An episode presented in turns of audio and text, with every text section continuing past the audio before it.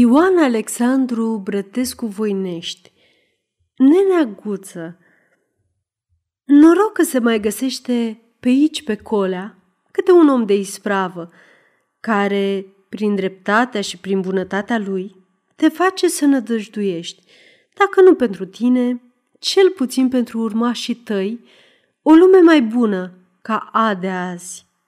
Așa om era nenea Guță, generalul, prietenul meu de vânătoare, dar trebuie să-l cunoști, că greșești grozav dacă îl judeci pe din afară.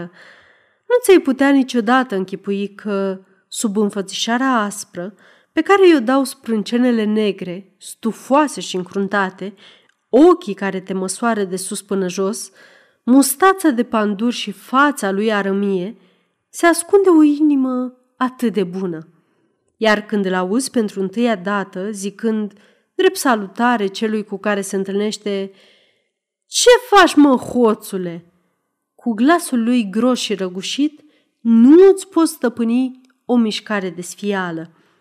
Curând vine însă prilejul să descoperi ce comoare de suflet se ascunde sub aspra lui înfățișare. Dacă ai nevoie de un sprijin care să-ți înlesnească dobândirea vreunui drept lucru, să nu te sfiești. Neneaguță nu pregetă niciodată să vină în ajutorul cuiva și nu se pot număra ușor cei pe care i-a îndatorat dumnealui și pe când era în activitate și de când s-a retras la pensie.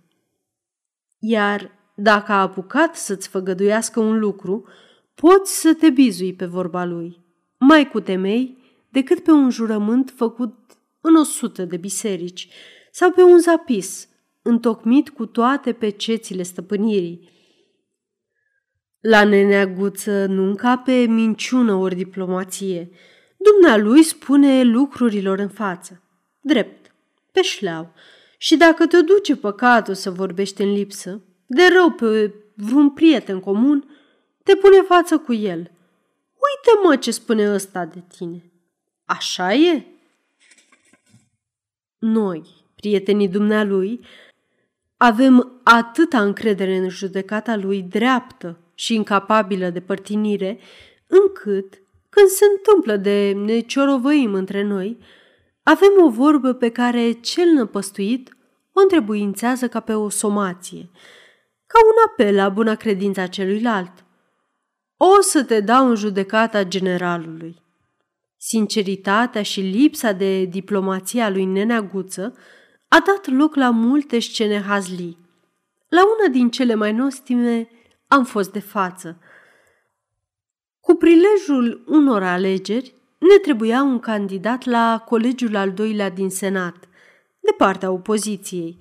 Nu doar că nu erau destui care pofteau locul, dar la fixarea unei candidaturi se ține seama de o mulțime de împrejurări, care nici nu trec prin mintea unuia care n-a asistat la o așa de importantă operație. Nu știu care dintre noi zice, dacă am pune pe generalul. Ar fi prea lung să vă povestesc toate greutățile, toate încurcăturile, cărora le punea capăt această neașteptată propunere. Într-un glas, am strigat toți membrii comitetului. Bravo! Minunată idee! A doua zi ne-am dus la nenea Guță să-l întrebăm dacă primește. S-a emoționat săracul și, după ce a tușit de câteva ori, ne-a declarat că el n-a mai fost să îndeastea, nu se pricepe la propaganda electorală și nici parale n-are de cheltuit. După ce l-am încredințat că nu trebuie nici să cheltuiască, nici să alerge după voturi, ne-a îmbrățișat. Și iată-l candidat. În ajunul alegerilor, întrunire la club. În fund, pe stradă, membrii comitetului electoral și candidații. În sală, lume multă. Neneaguță, pufnind dintr-un cu geamite țigare de chihlimbar, își rotea ochii peste mulțime. Nu mi-aduc aminte care se urcă la tribună și începe cu venitul discurs, menit să dovedească toată nevrednicia lor și toată procopseala noastră. După o lungă înșirare a tuturor isprăvilor de ordine generală, urmă o înșirare lungă a isprăvilor locale. În vremea asta, neneaguță se uită când la orator, când la mine, clătinând din cap cu o expresie care însemna grozav le taie.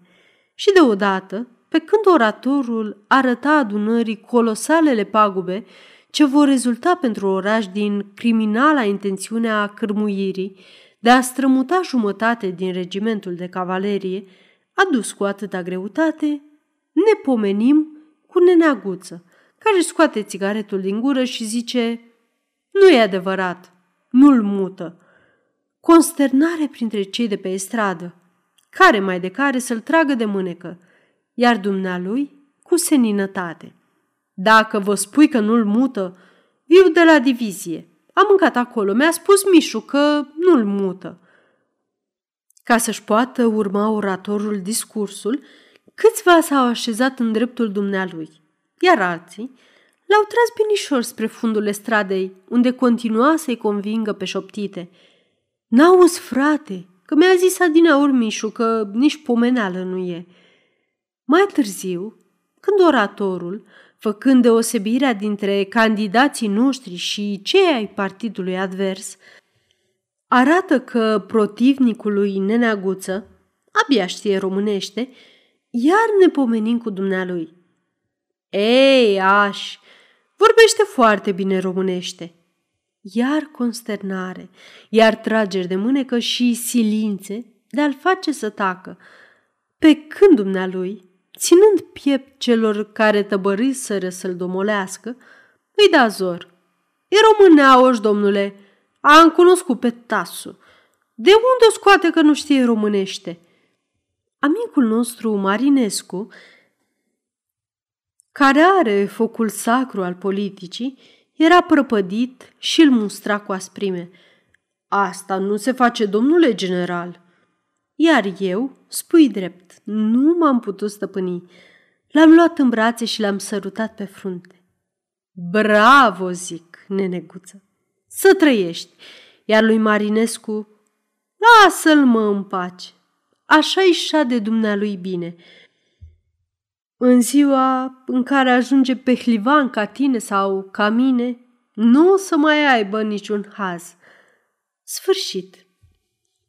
Aceasta este o înregistrare Cărțiaudio.eu. Pentru mai multe informații sau dacă dorești să te oferi voluntar, vizitează www.cărțiaudio.eu. Toate înregistrările Cărțiaudio.eu sunt din domeniu public.